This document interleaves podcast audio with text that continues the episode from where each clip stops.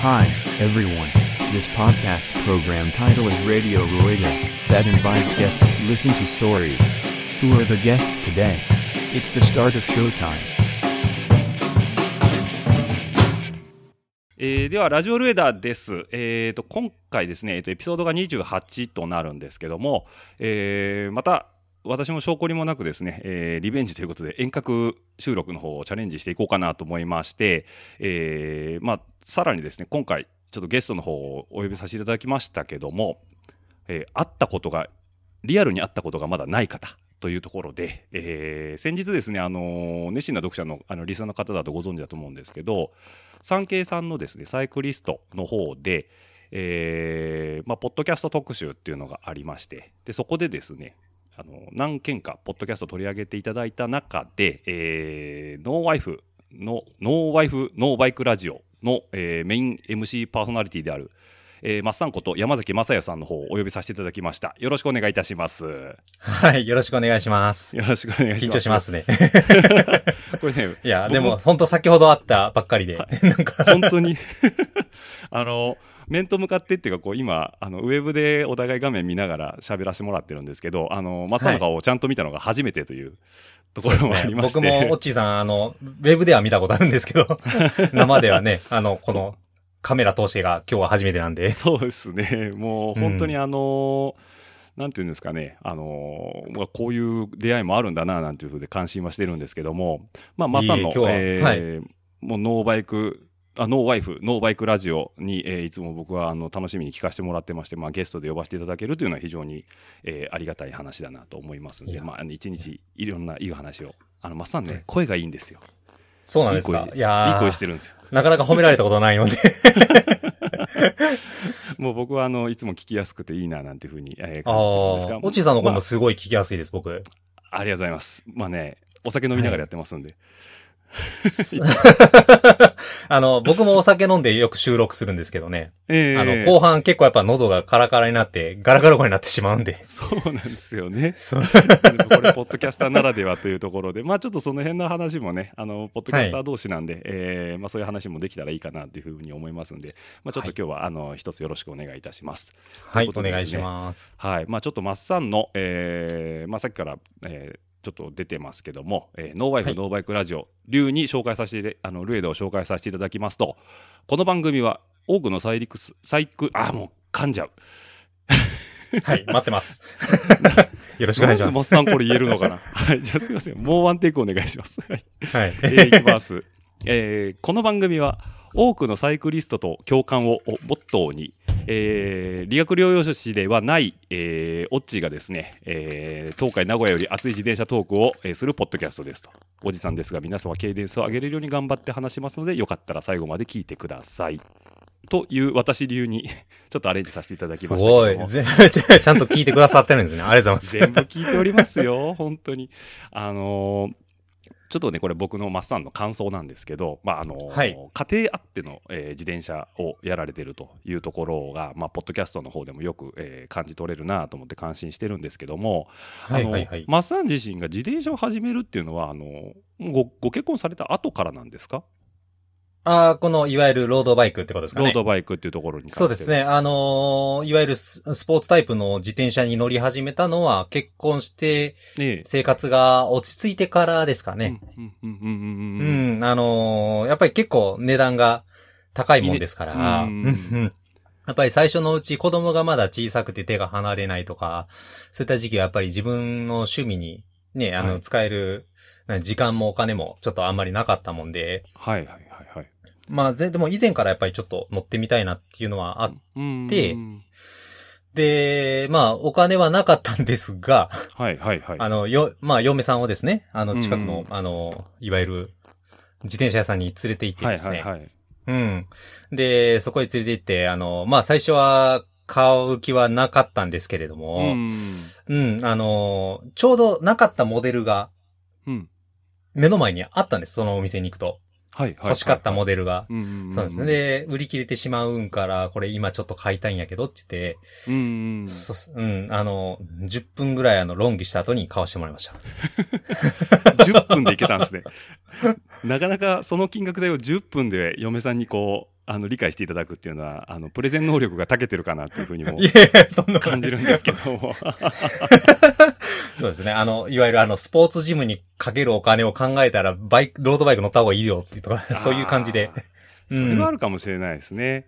そうですね。あのーやっぱり、乗ってみてやっぱりそういうふうに思いましたね。うー。うんん。まあ、まいわゆる、こ交換部品とかも結構高いんですけど、はいはいはい。うん。まあ、それでも、含めてもやっぱりずっと毎月会員1万円とか払うぐらいならば、ね、うんもう、うん、5年ぐらいお同じ自転車にも乗れますし、うん全然問題なく、うん。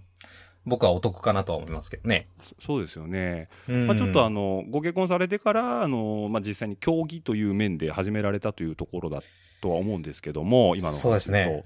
あのーまあ、その、ここ、何年ぐらいなんですか？その自転車実際に買われて。自転車を買ったのが2015年の7月20日なんです。はいはいはいはい。うんはい。あの、う海の日でして、で、あの、ビアンキを買ったんですけれども、まあ、それ買ってからは、あの、ずっと一人で、うんうんうん、あの、走ってたんでう、ん特にレースに出ようとか、まあ、レースはいずれ出てみたいなとは思ってたんですけど、レース活動みたいなのは全くせずに、うん。うん。まあ、いわゆる、ちょっと、サイクリング行ったりとか、あ、はいはいはいはい。うん、あのーまあ、いわゆる当時結構太ってたんで、ダイエット目的に、うーん。うん、ちょっとあの、健康づくりに使おうかなっていうぐらいの程度で走ってたんです。ただ、レース自体は、うんうんえっ、と、初めて走ったの4年前ですかね。4年前の、えっと、大阪でやってる、えー、境浜クリテっていうのがあるんですけど、はいはい、ありますね。はいはい。あの、マトリックスがやってるやつですね。うんうん、あれに、あの、初心者レースっていうのがあったんで、そこだったらレースで走ってもいいかなと思って、うんうん。まああのー走ったのが一番初めですかね。初めなんですね。はい、競技としては。でっていうと、あの、大阪の堺市の、あの、梅田出地の方ですよね、やってるところって。そうです、そうです、そうです、そうです。はい。これね、マッサンって、あの、僕の記憶だとですね、えっ、と、はい生まれがね、関西だったと思うんですよね。そうです。あの、ラジ僕はオ聞いてる神戸出身なんですけども。神戸出身なんですよね。なんか、初レースがそっちでやったっていうのは、なんかそういう、あの、関西に、なんかきっかけがあったんですか？そういう、初レースを関そうですね西でやったっ。ていうあのーまあ、あの、結構境浜クリテ自身の、あの、参加費が安かったっていうのもあるんですけれども、これだとあの、規制を兼ねていけるんですよね。あ、なるほど。家族旅行も含めてそうです、そうです。そうです。あの、一人であの、大阪まで、あの、うんレースしに行ったらさすがにちょっと怒られるんで、うーん。うん。あの、規制兼ねていって、で、自分だけちょっとレースに行こうかなっていう形。うん。で、まあ近かったら、嫁さんとかもね、あの、サポートみたいな形でついてきてくれるし、うーん。うん。まあそんなもあは、含めて、その、境浜栗でがいいかなっていうのは、やっぱ、はありましたかね。ねうん。えっと、今お住まいなのが、えっと、ごめんなさいね、はいこれ紹介する順序がちょっとバラバラなんですけど、今お住まいなのが、えっと、石川県、そうです。石川県の内灘町なんですか、あそこは。あれは、蝶って書いて、内灘町って呼ぶ方が多いですね。内灘町なんですね。はい。自転車の町。で有名な内灘町ということで、まあ、生まれはい関西の神戸、神戸、生まれは神戸ですね。神戸ですね。神戸市はいはい西区っていうところですけれども。ああ、その頃はもう、その今の話だと全然自転車とかはもう、あの、特に絡みもなくって感じなんですかね。あ、そうですね。あのーまあ、高くてかっこいいものだっていうぐらいの認識しかなかったですかね。まあそうですよね。あの、当時はマラソンみたいなことちょっとしてました。あ、陸上やられてたんですね。そうですね。あの、陸上競技っていうか、もともとえ、あの、長距離っていうか、ああいう長距離離走みたいなのはどっちかって言ったら得意だった方だったんで、はいはそれも兼ねてこう、社会人なりたてぐらいから結構マラソンに出るようになはいって、はいはうん。あい。の、えうん。で、すね、その時はまあ、もちろんね、自転車は知らなかったんですけれども、うん。まあ、あの、頑張ってこう、サブスリー目指したりとか、そんな感じでやってました。おお、そのレベルでですね。え 実際サブ3は達成したんですか？サブスリーは実は達成できなかったですね。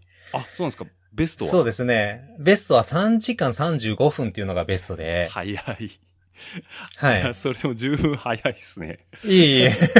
あの、大した、今、自転車に乗り始めてからの方がちゃんと練習してまして、当時はもう本当に、あのーまあ、え結構やっぱりあの、ダダイエット目的ですよね。うーん。エクササイでズみたいな。そうですね。近所をこうちょっと5キロとか8キロ走る練習を週に2、3回ぐぐらいですかね。うん。してま、本番を迎える感じでやってましたね。うんやっぱなんかこう、陸上やられてる方っていうのはそのフィジカルが基本的に出来上がってるのかななんていうイメージがありまして、まあ、はいうちに過去ゲスト来ていただいた方で元陸上やってたんですよなんていう方はね非常に多いんですけども、まあ、まさもその陸上が今のその自転車競技のフィジカルの底辺っていうかまあ土台になってる感じはあるんですかねやっぱり。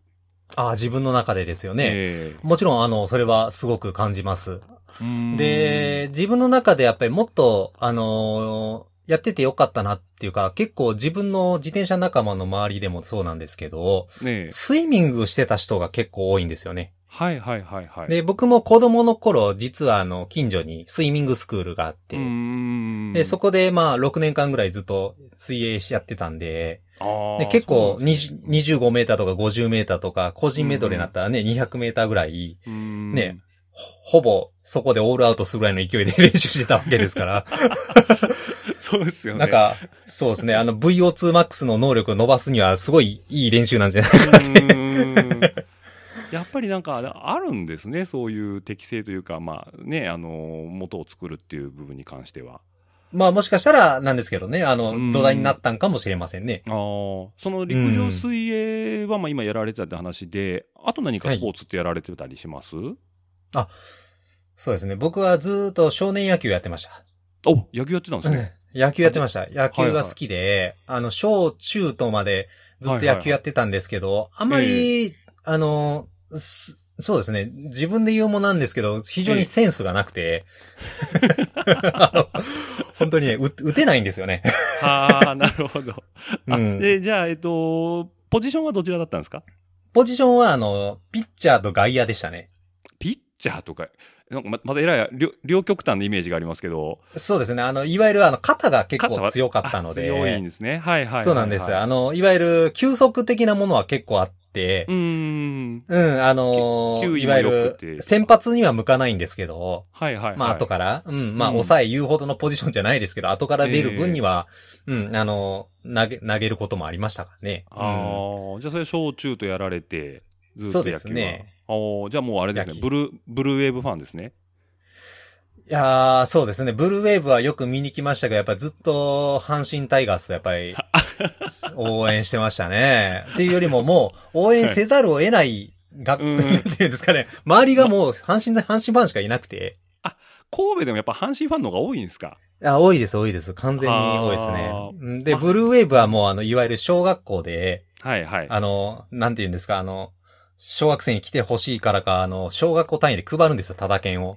ああ、なるほど。はい。で、それを持って球場に遊びに行くっていう感じで、そうなんですね。行く程度で、やっぱりどっちかっていうと、タイガースの、やっぱり甲子園のチケットなかなか取れなかったんん、で、うん、うん、ううん。ん人気ですね。あの、見に見に行くんがすごい楽しみでしたし、ファンでしたね。うーん、ちょうど、うんちょうど暗黒期ですよね。そうなんですよ。あの、暗黒期が一番弱い阪神タイガースが好きなんですよね。なんていうんですか、あの、よ弱い、弱い球団がこう、強い球団に勝った時のこう楽しみっていうかね。ジャイアントキリング的な、こそうです、そうでう、す。どんでん返しが面白いんですね。あれが一番、うん、はいはい。いいし、うん、負け方も結構気持ちよく負けてくるんで。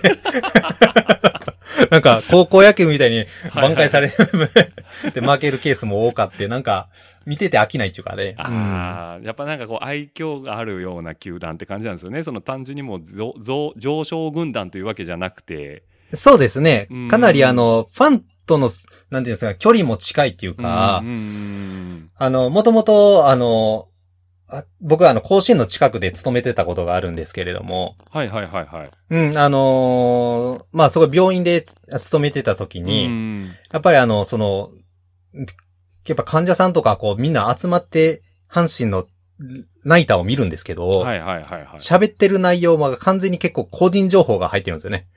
あいつ最近離婚したからなんか調子が悪いとか。なんか結構、ヤジを飛ばしたい、あの、ファンが多くて、うんうん、なんか、そう。そんな感じで、結構、ネタを持ってる球団気に、そうですね。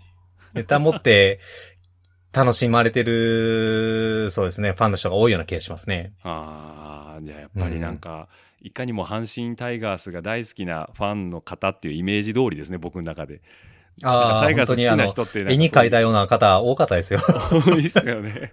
うん。なるほど。まあ、えだからブルーウェーブじゃなく、えっ、と、バファローズでもなく、やっぱタイガースというところそうですね。うん。まあでもあの、ブルーウェーブはもちろん、あの、当時、イチローが、僕が小学校の時には、あの、ね。オリックスにいたので、うん、はい。やっぱりあのーかっこよかったし、やっぱり選手は知らずとも結構ね、ねあ、のー情報が自分の中にはあって、はいはいはいはいはい。、で、あの、いわゆるブルーウェーブの近くに僕実家があるんで、うーん。実際にあの、ブルーウェーブの選手が町内に住んでたりとか。おお、そうなんですか。そうなんです。そういうこともああって、あいつの、あいつと友達になったらな、なんかチケットもらえるかもしれんみたいな感じで、すごい話してた覚えはありますね。あそうですよね。なんか、はいあのやっぱり地元に近い球団ですもんね、ブルーウェーブさんもそうですし、ね。そうですねまあタイガースも阪神のに実際住まわれてる方がほとんどでしょうし、はい。あ今でも見られますプロ野球は。そうですね。自転車に乗り始めてから見なくなりましたね。それまでは結構追って見てたんですけれども、はいはいはいはい。うん、最近、ここ最近見れてなかったですね。ずっと。ああ、そうですね。うんでまあまあ、でも、今でも阪神が好きと。そうですね。やっぱりタイガース、タイガースがやっぱり、どっちかね、巨人が好きになれないだけですけど。そうですね。そうですねまあ、。それはね、僕も中日ファンとしてはなんとなくわかります。巨人じゃないなっていうのは。そうなんですね。あの、石川県に来ると、どうしてもやっぱり、富山の人とか結構読売ファンの人が多くて、はいはいはいはい。その流れもあって、あの、結構ジャイアンツファンが多いんですよね。うーん。うん。あの、なんかよく言うのは、あの、テレビ中継が、その、巨人戦しかやらないみたいな。ああ、やっぱりその関係なんですかうね。ん。で、やっぱり身近な選手や、よく、あの、耳や目につくのが阪神の方が、あ、あ違う違う巨人の方が多いんで、まあ、自然的に巨人ファンになるよね、なんて話はよく聞くんですけど、うんまあ、。そういうのもあるんまですかね。さにその、典型的な感じなんかもしれませんね。うーん。うんまあの、実いわゆる地方巡業みたいな形で、1年に1回ぐらい、石川県にも野球が来るんですけど、はいはいはいはい。はい。あの、中日かジャイアンツ戦しかないんですよ。パリーグが来ることはほぼなくて。ほぼないですね。はいはいはい。そう、そうなんですよね。そうなってくると、なかなかね、中日ファンかジャイアンツファンじゃないと、ここではちょっとやりにくいような感じは少しありますよね。そうですよね。石川も一応東海圏に近いんで、また中日ファンの方も多少いらっしゃいますしね。け結構いますね。あの、うん昔、小松っていう投手がいて、小松いましたね。速球の小松ですね。はい。そうです。小松が、あの、多分石川出身なんですよ。うーん。うん。な、そんなもんで、こっちに来て、あの、いわゆる、き周りの人と話すのは、大体、松井の話か小松の話ばっかりなんで。松井は、はいえっと、石川ですもんね。星稜高校。そうです。はい、星稜高校ですね。星稜高校ですね。あの、松井といえば、あの、55番ということで、あの、石川名物の午後カレうん。ああ、ご存知ですか？ー。はい。あれはもう、松井、あれ、あそこは、か午後カレーの大将が松井が大好きだからああなっちゃったんですかね。ああ、どうなんですかね。詳しい話はわからないんですけれども、えー、なんか、うん、メジャーリーグカレーっていうのがあって、確かニューヨークヤンキースに松井が、あの、行った時に、あの、はいニューヨーク店出しましたもんね、ゴーゴーカレーの。じゃあ好きですね。好きですよね。いやいやいや、まあなんで石川県っていうと、要は巨人の松井か、中日の小松かっていう。そうですね。やっぱり、野球って結構その共通の話題になりやすいので、はいはいはいはい。う。ん、あの、こっちに来ると、うん、松井か小松の話ばっかりですね。うーん、まあ、わかります。その気持ちはすごい僕もよくわかります。実際にその、まあ今、あの、お話に上がったように、石川県の方にご引っ越しされてということで、まあ今、お住まいになられてるのが、えっ、と、石川県内灘町と、あ内灘町ですね、というところで、はいまあ、あの、僕は自転車の町だと認識させていただいているんですけどあも、ありがとうございます。はい。えーもうあの、僕もね、ちょっと縁とゆかりがありまして、あの、内灘バンクで、えっ、と、まあ、名古屋の自転車屋さんが、えっ、と、内灘バンクを使って、一時あの、毎年トラックレースやってたんですよ。で、はい。そその時のアドバイザーとして、えっと、カツリサイクルのカツリさんが、えっとはい来られてて、そこでまあ僕もカツリさんとちょっと面識あったんですけど、まあ、あとは、あのー僕がお世話になってる深谷産業さん、まあ、今、えー深谷さんっていう名前変わられたんですけど、えー、と深谷さんの方が、あの内灘でサイクルロードレースっていうのを毎年、はいあそこの干拓っていうんですかね。そうですね。あそこのだだっ広いとこ使ってやられてるたりとか、あとはあの何でしたっけ能登能登何何百でしたっけあれ。ツールドノート400ですね。あ400ですよね。能登半島一周のやつですね、とかまあそうういうイベントが非常に多い、えー街なのかなっていうイメージもあって、まあ、そこに今住まわれて、えーお仕事もされてるというところだと思うんですけども、はい。石。川の内灘町はどうです？やっぱり実際住まわれて自転車にはいいとこですか？もう自転車にはもう最高にいいとこやと思いますね、自分で。控えめに言っても。何よりもやっぱりあの、県のね、競技場がある町ってなかなか珍しい。うーんだいたい、競輪場があるとかやったらわかるんですけど、うん県所有のね、あの、競技場があるんで、はいはいはい。あのー結構、まあ、あの、競輪選手が練習で使ってるっていうのもあるんですが、うんあの、例えばピストバイク持ってたら、うん使用料を払って、いつでもこう、はいバンクでトレーニング、うん、できる環境が近くにあるっていうのはかなり、うん。うん。いいかなと思いますね。ですよね。あのー内灘バンクぜひとも皆さん行っていただきたいと思うんですけど、ものすごい風光明媚なところにあるんですよね。そうですね。に日本海沿いの、あのーなんて言うんでしたっけ？えっ、と、もう本当に荒波を見ながらバンクを走れて、で、当然風が強いんで、風力発電の、あのーなんて言うんでしたっけ？えっ、と、風力あ、発電機です。ねの、。風、風車ですね。風車が、もうはいバンクの横にズドーンと立ってるんですよね。そうですね。あれは内灘町のシンボルですんで。シンボルですよね。はいあの、金沢で高速降りた瞬間から見えますからね。あそうですね。そうですよね。だから結構風が強いバンクなので、ええ走り方とか結構考えながら走らないといけんとかね。なんかそういうイメージがありますね。ありますよね。なんで、あのーマッサン自体は、えっ、と、バンクには入られないんですか？あんまり。ピストでは。バンクは、えっ、と、ピストバイクは僕は持ってなくて、はいはいはい。うん。ただ、あの、ロードの練習で、うんうんうんあのー、なりさんに、あの、バイクで引っ張ってもらって、うんうんいわゆるその瞬発系のトレーニングとか、はいはいはいはい。うん、あの、そういうのをこう指導してもらうっていうことは、ううん、んあの、な、夏ぐらいになるとだいたいし週に1回とか2回っていう形で、ううん、んあの、してもらうことがありますね。いいですよね。だ普通そういうスピード系のトレーニングとかって、あのー行動じゃできないですもんね。そうなんです、そうなんです。やっぱり、あ、怖いじゃないですか。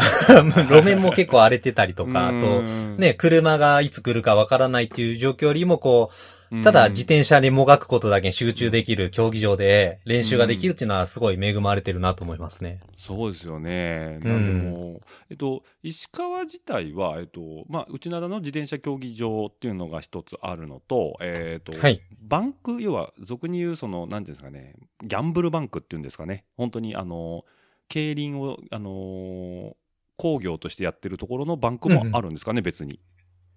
金沢の方が。北陸は、あの、ええ富山にあるんです。あ、富山にあるんですね。ははいい、はい、はい。富山競輪場があるんですけど、あの、うん石川には一応競輪場はなくて、ああ、じゃあもう自転車競技場だけって感じなんですね。そうなんです、そうなんです。石川がなんか競馬で、うん福井がボートで、富山が競輪っ形でな、なんかそういう風になってるみたいですね。なるほど。ちゃんと公共のそのギャンブルというか、あの、掛け事は分散、分散してるんですね、そこは。そう、ちゃんと北陸3県で、あの、分けられてるんですよね。あなるほど。持ちつ持たれつというところ。そうですね。何いやいやの、税金かなんかの関係やとは思うんですけど、そういう風になってますね。うん。いやーもうね、石川県本当いいとこだなと思ってね、あのーまあ僕も大好きな競輪選手でね、小島啓二さんっていうね、あの、まあ通称社社長と呼ばれてる。はい、小島圭さんいらっしゃいますね。はいね、もう今、ショップの、ね、あの、オーナーさんもやられて、えーアニアニメにも 増資が深いと。そうですね。僕最初に買った自転車、あの、小島さんのところで買わしてもらって、そうなんですね。はい。で、小島圭二さん最初行った時にはいなかったんですけど、えー後で自転車壊れた時に行ったら、なんかあまりにもでかい人が座ってて、こ怖いっすよね。怖いですよね。まあでも喋ったらすごい、あの、フレンドリーに。あの、めちゃくちゃいい人なんですけど、いかんせん競輪選手の方、皆さん、あの、いかにもこう、競輪選手っていう風貌の方が多いんで。そうですね。あの、そうです。見た目だけはやっぱりね、すごいやっぱり、うん、惜しいとこで戦って鍛え抜かれた体持ってますんで、やっぱり怖いですよね。ですよね。しかも日本を代表するトップレーサーですからね、小島選手そうですね。すごいと思いま。す。うん。すごいですよね。いや、最初の自転車を 小島さんのお店で買われたっていうのはなかなか、あれですね、素晴らしい経験ですね、それは。そうですね。なんか、ビアンキがそこしか、なんか、基本はいはい取り扱ってなかったみたいうーで、んうん、なんか、ビアンキの直営店みたいな形だったんで、そこに行ったっていうのがきっかけだったんですよ。小島さんのことは僕当時全然知らなくて、はいはいはいはい。まあ、そうですよね。うん、あのあ、後で知ったんですけど、初めて自転車買う人が小島刑事のお店だからって行くとすると相当情報通貨競輪マニアですもんね。そうですね。競輪が好きじゃないと。が、ね、うんまあでも石川県の、まあ有名なスポーツ選手の一人ではあるんで、知ってる方は多いかもしれないですけど、まあ僕はなんせ関西から来たもんで、なかなかはいはいはい。知り知らなかったもんで、はい。後から、いや、すげえ人なんやなと思って、衝撃でしたね。はいはいはいうん そうですね。あれ、最初1代目ビアンキということだったんですけど、まあ何かそのはい直営店を探してビアンキをあの買われたっていうぐらいなんで、ビアンキに何か思い入れがあったとかそういう経緯があるんですか？何か。ああ、そうですね。やっぱり、色が好きでしたかね。チェレステカラーっていうか。はい。うん。はいやっぱりあのー うん、ミーハーなところから入りましたね、多分最初。なんか、すべてチェレステカラーに統一したいみたいなね。そういう欲望に駆られてた時期もやっぱり正直ありましたしね。あそうですよねやっぱり、うん、あのー単純にかっこいいなって思いましたねうー。ん。あのうん。特有ですよね。あのーんまあ、あの、ちょっとリスナーの方がビアンキのチェレステカラーって言われると、パッと思い浮かぶ方は、まあ、自転車そこそこ乗られてる方だと思うんですけど、その、はいチェレステをパッと思い浮かばない方にどう説明したらいいのかって、ちょっと考えると、あの、チェレステブルーを直訳すると空色青でしたっけ？そうです。なんか、あっちイタリアの空の色を表現してるとかって聞いたことありますね。ですよね。あの、全はい然空の色に見えないんですよね。そうです。け 結構あのバ、バイク、バイクごとの結構ね、あの、色の深さも結構変わってて、変わりますよね。結構あの、よくよく見ると幅広いんですよね。幅広いですよね。なんでね、あの、うん緑色なのかな？すごい特殊な緑色ですね。そうですね。青と緑のちょうど間で、ぐらいで。うーん。うんちょっと、うん。うん、すまあまあ綺麗な色ですよね。うん綺麗ですね。まあ、ビアンキ以外で見かけない色ですね。そうですね。ですよね。はい。あ、あのーまあ、ビアンキというと、えっ、と、マルコ・パンターニか、えー野々村照かって言われてるぐらい、僕ははいそういうイメージなんですけど、はいあ。の、ビアンキをやっぱ憧れるっていうのは、あの、皆さんどっかしらであるかなっていう思いはあるんで、やっぱり最初買われた時は、もう所有感というか、嬉しくてしょうがないですよね。そうですね。もう持ってるだけで、あの、いわゆるあの、ヘッドチューブについてるオーナメントが、はいはいはい。うん、あれが、びっくりするがかっこいいんですよね。はいはいはいはい。そうですよね。そう、あそこだけ見見ながらこう、なんか、最初買った時あれ見ながら本当にあのビールこうやって片手で飲んでました、ね。飲めるっていう。あれこれがいいな思いながらそうですよね。なんで、ビアンキ、あ、じゃあ最初に出られた、そのレースもビアンキで出られたって感じなんですね。最初そうですね。ビアンはいはいキでしたね。ビビアンキ。で、あの、ちゃんとあの、店員、店長さんが気使ってくれたんか知らないですけど、ステム逆についてて、むっちゃハンドル高く、高い状態で、それが僕普通やと思ってたんですけど。はいはいはい。アップライトな、うんアップライトなポジションだったんですね。そうです、そうです。あの、初心者だからって多分気を使ってくれたんやと思うんですけど、はいはいはいステムが逆についた状態で、レース出てすごい恥ずかしい思いをしたっていうこと、ちょっと黒歴史的なものがありますね。その、まあ、自転車買われた時にもうすでに、じゃあ、ロードレースをしようと思って、その自転車の道に入ったっていうことなんですかね。そそうですねレあ、もうレースありき。あレースは、あの、したいなっていう気持ちはかなりありました。買った時には。うんただうん、当時かなりあの、自分自身、なんていうんですか、すごいあの、あ太ってたんで、はいはいはいはい。とてもあの、うん、あの、レースできるような体ではなかったので、うんまあ、最初のうちは考えてません。あの、ね、すぐに出るとは考えてなかったんですけど、うんいずれは出たいなと思って、レースにも対応できるようなモデルを選びましたね。そういうことなんですね。じゃあ、拡張性の高いというか、まあ、あの、パーツをこう交換していって、あの、作り上げていく楽しみも味わえるような一台にしたって感じですかね。そうですね、そうです。うんあ、の、要は、最初、アルミかカーボンかって多分悩むね、ねあの、方って多いと思うんですけれども、はいはいはい。やっぱいずれレースに出るんであれば、やっぱりカーボン買わなあかんかなっていう感じでカーボン買った覚えがう。んはい。やっぱそうですよね。あのーまあ、自転車ってそのサイクリング、要はツーリング、サイクリング側に行く方と、そのロード側に行く方と、あとはまあ移動の交通手段としての、えーなんていうのかな。交通手段としての、まあ、モビリティとして使われる方とあって、で、まあはい。今、マサの話だと、その、まあ、最初からレースですよっていう話だと思うんですけど、こうはい。ロードレースを知るきっかけって何かあったんですかね？あ、それは、ナスですね。ラス？あのーナス、アンダルシアの夏あ、ナスですね。を見たのが、はいあれが最初のきっかけでした。ああ、最初にあれに、あれに出会うってなかなかコアです。そうですね。あの、あれ、やっぱりあの、なんて言うんですかね、あの、ジブリゾーンに置いてあったので、はいはいはいはいはい。ジジブリの映画を、まあ、あの、見てないやつはとりあえず見ようかなという感じで、レンタルしてきたのがきっかけですね。はいはいはい。まあ、高坂監督が、まあ、作画されてたんですよね、あのジブリ側なんか。うん、そうみたいですね。うん。うん。なんで、で見た感じ完全にジブリなんですけど、なんかジブリじゃないんですよね、あれ。あれはね、なかなかこう、ジブリかと言われればジブリじゃないんですけど、かといってはい絵のタッチはジブリですからね。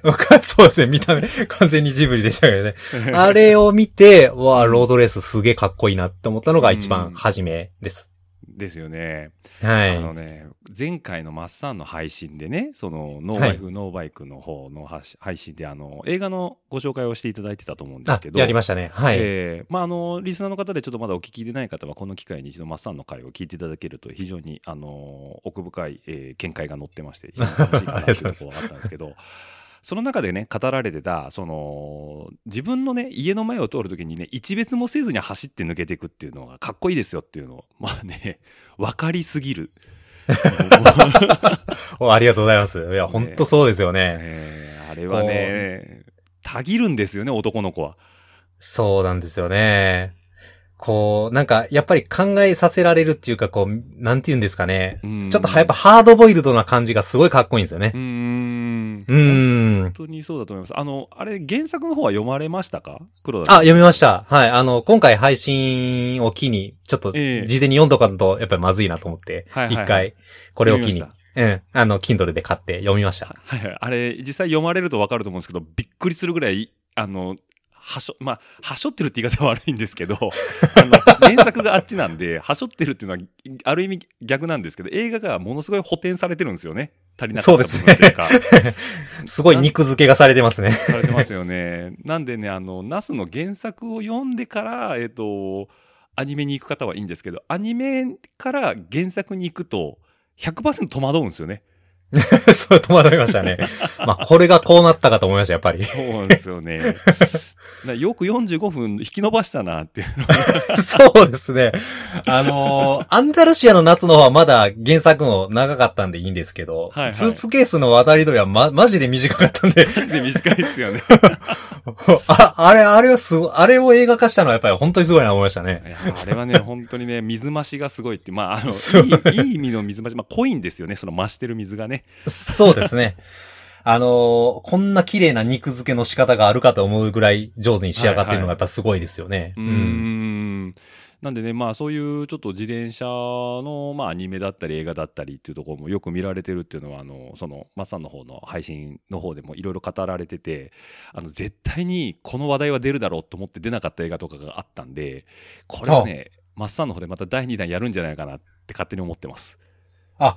ありがとうございます。いや、でも他にも結構見てたんですけど、面白かった映画ってやっぱありましたけどね。えーまあ、ちなみに、うん。あのまあ、おすすめです。あの、いつもこの、ポッドキャスト、僕のプログラムと最後におすすめ聞いてたんですけど、まあ、ちょっと今、事はい。前に聞いちゃおうかなと思うんですけど、あの、はい。語られてた、まあ、あの映画とかでもいいんですけど、なんかおすすめの、要は今、ステイホーム、ステイアットホームっていうことで、こう、皆さん家にこもって、はい。えーまあ、どうにかちょっと時間を潰そうかな、なんていう方が多いと思うんですけど、まあ、まさに見られたはい中でね、ぜひこれは見といてもらいたいなみたいなのがあれば、ちょっとこの場でご紹介いただければなと思うんですけど。ああ、映画ですか。そうですね。ん。これね、あ事前にね、の最近レジュメで振ってないんですけどね。えっと、最近見た映画で、ええそれこれもちょっと自転車に絡んでるんですけど、はいはい。あの、サバイバル家族っていう映画があるんです。僕ね、見ましたよ、この間、偶見然ま。したあれ見て、あの、こういう、なんで今も結構ステイホームで緊急時じゃないですか。はいはいはい。うんまあ、こういう時っていかにこう自転車が強いかってことがよくわかりますね。よくわかりますね。あの、ロードムービーですよね、あれ言ったら。ん？何ですか？ロードムービー。要は旅、ロードムービー旅映画そうですねに近いのかなと思ってて。そうです、そうです。あのーまあちょっとね、あの、リスナーの方はぜひともね、サバイバル家族はね、非常に気持ちを楽に見てもらいたいですね、あれは。あ、そうですね。まあ、どっちかってコミカルな感じなんで、そうですよね。うんいやマッサン的にはあれがおすすめと。そうですね。あのーやっぱりいかにこう、自転車っていう乗り物が、人間がこう、原動力になった、ってなんていうんですか、一番効率の良い乗り物じゃないですか。はいはいはい。はいはいはい。うん。で、ね、ああいう、こう、緊急時とか、すごいところで活躍できるんだぞっていう意味では、もう、あれ見た瞬間に、うちの嫁さんとかも、あの、ちゃんと自転車変わんなんなんて言いましたもんね。いや、でも、本当そうだと思いますよ。あのー移動するときにやっぱ最強なのは自転車なんだなと思いますもんね。そうですね。あだから、まあ今でもこう、ね、自転車通勤が進められてたりとうか、ー。うんん、する中で、やっぱり自転車ってすごく、あの、いい乗り物なんだなって、あの、ね、すちょっとサバイバル家族が伝えたいメッセージとは違うかもしれないけど、僕はそういう受け止め方してしまいましたね。あのね、これね、ちょっとネタバレになっちゃうからあんまり言わない方がいいかなと思ったんですけど、サバイバル家族の一場面で、その、はいまあ、主だった主人公たちはママチャリなんですよね。あそうですね、ママチャリですね。ええで、高速道路で、とある家族と出会うんですけど、ロードレーサーなんですよね。そうなんですよね。その時にあの、一番涼しい顔して、そうそうそう。み、みんながもう、あの食料と水に困って困窮している中、あの、ひ非常に力強く生き残ってる、いわゆるね、ロードバイク乗りが現れるっていう。現れるっていうね、もうなんかね、誤解を招かないかなぐらいの勢いのね、このそう。そうですね。あれがね、時藤三郎さんがやってるんですけど、もうなんかあれがすごい、僕的にはかなりツボでしたね。そうですよね。時藤三郎さんやられてるのと、あと奥さんが藤原紀香でしたかね。そうですね、藤原さんが。そうそうですね。そう。ロードバイク乗って高速道路降りていく瞬間がすごいね。そうなんですよね。もうね、でね、最後の最後にね、その時に出会った写真が届くんですよね。そうなんですよね。疲れ切った顔がね。あとね、自転車を守るために溺れたりするんですよね。そう。確かにそうでしたね。そう、おぼ、溺れたきっかけは自転車でしたね、確かに。おそうですね。あれ自転車なかったら命の危険に、あの、合わなかったですからね。そうそうですね。まあ、ある種自転車もき危険な乗り物なんで間違ってはないんですけど。そうですね。あのね、まあ、それをね、何。えうん。いや、いえいえ、ごめんなさい。いいえ、あの、まあ、ね、自転車を守りたくなるぐらい、ね、まあ、結局守ろうとしては溺れたわけですから。そうですよね。う。うんん。あのーなんだろうな。あの、今、この人たちは何言ってんだろうってリスナーは思ってるかと思うんですけど、あの、一回見ていただくと よくわかりますんで。そうですね。みぜひ見てほしいなと思いますね。僕もおすすめ、あの、マサのおすすめ、サバイバル家族、あの、僕もおすすめしておりますので、ぜひともね、あの、このステイホーム中に見ていただければいいかなと思うんですけど、他なんか今、あの、昔みたいに、その、まあ、去年みたいに練習できないじゃないですか、ステイホーム。ああそうですねその通りです本当にうん。何か新しいことって始められたりしました？そうですね。やっぱりあの、今、レースがどうしてもないので、うん。レースに向けた、その、トレーニングっていうのが今できない状態ですよね。はいはいはいはいはい。うん、そんなもんで、やっぱりあの、今のその、いわゆるフィジカルをちょっと維持しつつ、はいはいはい。あ、の、仕事や、まあ家族の時間をまあちょっと増やすようにしたりだとかう、ん。うん、あと、その、コンディション維持するためにやっぱりあの、結構僕は ZWIFT 乗ってますね。 ZWIFT ですね。はいはいはい。はい。 ZWIFT もう毎日乗ってますね。あ毎日乗ってるんですね。あ、それズイフトは、えっと、以前から導入されてたんですか？そうですね。僕結構、あの、まあ、ベータ版まではいかないんですけどうん、割と3年前ぐらいから使ってたかあな。初期段階からですね、そしたら。はい。うん。結構初期で、リッチモンドのコースが確か入ったぐらいの時おー、だいぶ、だいぶベテランですね、そうすると。の時からやってて、当時はあの、パワーメーターじゃなくて、うんあの、いわゆるその、スマートローラーについてるパワーメータはいていうんですかねうー。うん。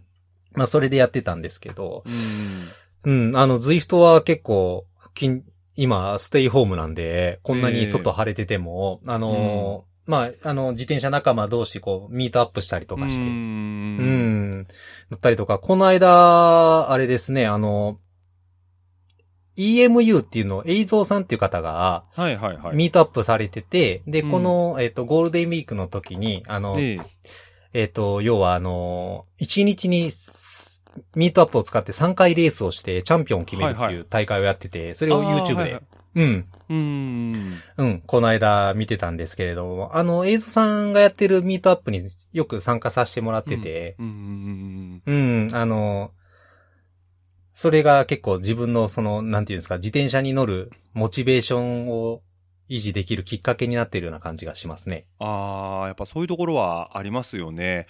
はい。本当にこのコロナ騒動の中で、まあ、ZWIFT のユーザーっていうのはもう多分すごい勢いで増えてて、で、ミートアップに関しても以前、まあ、以前からあったんですけど、ここまでやっぱりどうも、あのー注目されてなくて、ZWIFT 僕はわりかしこう一人で黙々とローラーやるのがちょっとしんどいんで、まあ、ゲーム感覚でやれたらいいかなと思ったんですけど、まあ、こんだけミートアップが増えてあのソーシャルに乗れるっていうのはあのすごいある種革新的だなと思って感心してたんですよ。いやー本当にすごいなと思います。う。うんん、あのーなんでね、まあ、これをきっかけにどんどんどんどんこういう遊び方とか、まあ、e スポーツになってくると思うんで、まあ、増えていくと非常に面白いなと思うんですけど ZWIFT のそのまあ端的、えーいいところっていうのはまだ多分導入されてない方もいると思うんですよ。なんで、はいそういう方に向けてこう ZWIFT はこういうところが面白いからぜひともやってみたらいかがでしょうかみたいなおすすめ点ってありますかね？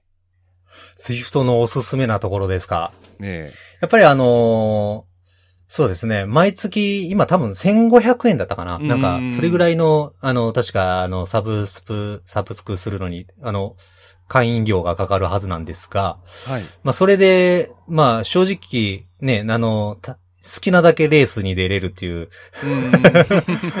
面白みがあって、で、なおかつ落車がないっていうのが、はいはいはい。はい、あの、時速80キロでもうヘアピンが曲がれちゃうっていうのわかがね、りますよね。そこがおすすめだけれども、結構やっぱりそのリアルに近い部分もあったりして、うん、あのーレース展開なんかもやっぱりみ、うん。慣れてくると非常に楽しめたりもするので、うん。あの、リアルのレースがない分、こういったバーチャルの世界でレースの感覚を楽しめるっていうのは、なかなかすごいことだなと僕は思思います。うん。やっぱりバーチャルうん。バーチャルレースの、その、今年が元年なイメージはやっぱありますよね。そうですね。やっぱりこのコロナ騒動で、あの、かなりユーザーが増えたと思うんです。うーん。で、今まで、あの、レースに、あの、僕があの、ABC とか、こう、レースランクがあるんですけど、はいはいはいはい。あの、A ランクでいつも走らせてもらうことが多いですね。ううんん。で、走ってて、あの、去年の冬ぐらいまでは、ねえ。確かにあの、その中でもそこそこ走れたんですね。はいはいはいはいはい。で、これが、なんか今年の春ぐらいになってから、要はウイルスが蔓延してから、はい。あの、ものすごく FTP が高い人が B ランクにいたりだとか、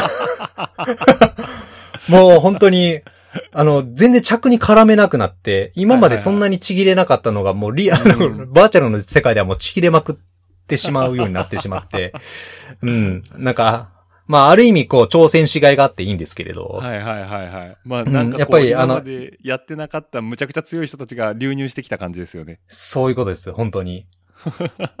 あの、ズイフトに、あの、ズイフトパワーってあるのが、ね、知ってらっしゃるかなと思うんですけど、はい。あれに登録すると、こう、ポイントがつくんですよね。はいはいはいはい。うん。で、あの、ポイントが少ないほど、まあ、いわゆるレ、あの、レースランクが高いっていうふうに見られるんですけれどもう、ん僕よりも確実にあの、ひ、あの、高いポイントの人がもう、あの、FTP っていうか20分が5.5倍とか、はいはいはい。5.6倍とか書いてあって、同じレース出てるとか、はいはいはいはい。もうやっぱりちょっと、あの、レースの質がちょっと変わってしまいましたよね。そうですね。うん。なんか参加人数もすごい、なんか倍ぐらいに増えてますし。うーん。うんまあ、マッサンがさっき言われてたみたいに、その、まあ、着に絡めなくなったとか、その、逆にこっちとしては挑戦のしがいがあるのかなっていうところもあって、まあそういう意味でははいいい相乗効果なのかなと思うんですけど、今まで上でやれてたものが下でちょっと絡めないと悔しいところが大きいですもんね。いや、かなり悔しいですね。そういう気持ちが湧くってことがやっぱりすごいことだなと思ってうて。んうん。リアルのレースでもね、こういった感情ってやっぱり、なんていうんですかね、こう、うーん、こう、なんか消化しきれないモヤモヤがっていうのが、うんズイフトの中でもあるっていうのがやっぱり、うん、それだけやっぱり臨場感が高いってことかなと思ってますよね。ううんん。まあ、レースがない時でもこういろんなとこ走り行けたりとか、まあ、コースも今3種類4種類ぐらいあるのかな？でねルートももう無尽蔵にどんどんどんどん作ってもらって最近に至っちゃマウンテンバイクのコースまでできてきちゃってるぐらいなんで。そうですね。うん。えーもうなんかすごい ZWIFT 一人勝ちみたいなところもあるとは思うんですけど、まああのそういう意味でもぜひとも今後もね、まあ、まだやれてないとかちょっとハードル高いなって思う方はやっぱりあの ZWIFT の方やっていただきたいですよね。そうですね。ぜひ一度、あの、景色も決して、あの、まあまあ、バーチャルの世界とはいえ、あの、滝の音が聞こえてきたりだとか、あと、石畳の上だと、ね、あの、石畳、ね、のロードノイズが聞こえたりはいはいだとか。はいはい。で、なんかタックスのネオとか使ってると、まあうんスマートローラーなんですけど、うん結構高いやつ使ってると、こう、いわゆる石、パベ入った瞬間にこう揺れたりだとか。あ、そうなんですか？僕やったことないんですよ。そその、あの、スマートローラーでやったことないんで、そんな、のあそうなんですか石畳振動とかもあるんですね。そうなんです。石畳に入ると、あの、揺れてくれるんです。決して、あの、どっちかと言ったら乗りにくくなるだけなんですけど。そういうとこはスマートじゃない人の方が有利かもしれないですね、もしかしたら。そうそう、あの、あの、本当にあの、パワーベイトレシオだけで言うと、ただ乗りにくくなるんで、決して必要な、あの、うん機能ではないんですが、まあ、臨場感という意味では。はいはいうんはいはい。まあそういう意味ではもう非常に、あの、バーチャルを味わえるっていうところではいいところもありますね。そうですね。うーん、あそこの、なんですか、うんラル、ラルプデュエーズの、あのーバーチャル版もあるじゃないですか。あ、ありますね。ええはい。あそこ僕も1回2回ぐらい登ったんですけど、もういいわって思いましたけどね。そうですね。1時間ぐらい 上り坂がずっと続くんで、あれそこは。なんか結構コーナーごとにこう、区間が決まってて、その区間ごとの、あの、いわゆる平均アベレージが出たりとかもするんで、んなんか妙にこう、サボれないこう、仕組みができてて、はいはいはいはい。うん、あの、すごくあの、本当にいいいトレ、なんかトレーニングしてる感じになりますよね。そうですよね。あのー、ミートアップでまとまる機能っていうのがあるんですけど、まあこれちょっとやられてないリスナーさんだとピンとこないかもしれないんですけど、要はパワーで5倍出せる人でも2.5倍の人でも、まあ先頭の人に対して、えっと、足を回してる間は画面上はちぎれませんよっていう機能になるんですけど、要はあの、周りにいる人が、あの、全員パワーが見えるんですよね、今何が踏んでるかっていうのが。なのであ、見えますね。うん、サボれないんですよね。そうですね。なんで、あの、僕らよくやるのは、あの、まあ、例えば5人で一緒にあミートアップで走りますよ。じゃあ10分過ぎたら1人3分走しようね、みたいな話をするんですけど、で1人ずつ飛び出すんですよ。で、3分間踏め踏めって言ってるんですけど、ぜまいくら先頭の人がアホみたいに踏んでも、後ろ2倍とかでもついていけちゃうんで、垂れてるのがずっと見えるんですよ。だから垂れとる垂れとると。もっと踏めと。踏み直せと。そういう、あのね、み見てるんだからサボるんじゃないよ、みよのようなミートアップを僕らはよくやってるんですけど、あれがね、辛いんですよ。もう完全なるトレーニングですね。完全なるトレーニング。しかも傍観されてるっていう。お、お、お、すごいですね。そうなんですよ。なんか、今日、うん今日のニュースかなんかで、ミートアップを、の、そのアップデートして、その、はい今までこう、あの、オープンコースとか、まあまあ、あの、クローズドでもやっぱり周りでミートアップしてたら、周りの人間が見えてたじゃないですか。はいはいはいはい。あれをなんか見えなくする機能がつくらしくて、嬉しいですね、はいそれは。はい。なんか、そういうの使い出すと、いくらでもあの、何ワット出てるか見えますね。そうですよね。ああの、参加者増えたせいで尋常じゃないぐらいズイフターがコース上にも溢れ返ってて、あの、リスト上で仲間がどこにいるか全然わかんなくなることが多いじゃないですか。ああ、多いです、多いです。紛れちゃうことが多いですね。うん、なんで、そういう機能があるとやっぱり助かりますね。うん、やっぱり、まあ、バーチャルのその、いわゆるソフトの中では一番なんかすごい進歩してやってるような感じがしますね。うん。話は後編へと続きます。次回、後編の配信をお楽しみにしてください。番組の感想は、ハッシュタグ、ラジオルエダ、もしくは、アップルポッドキャストのレビューにてコメントをいただければ、後人に存じます。ではまた次回、お会いしましょう。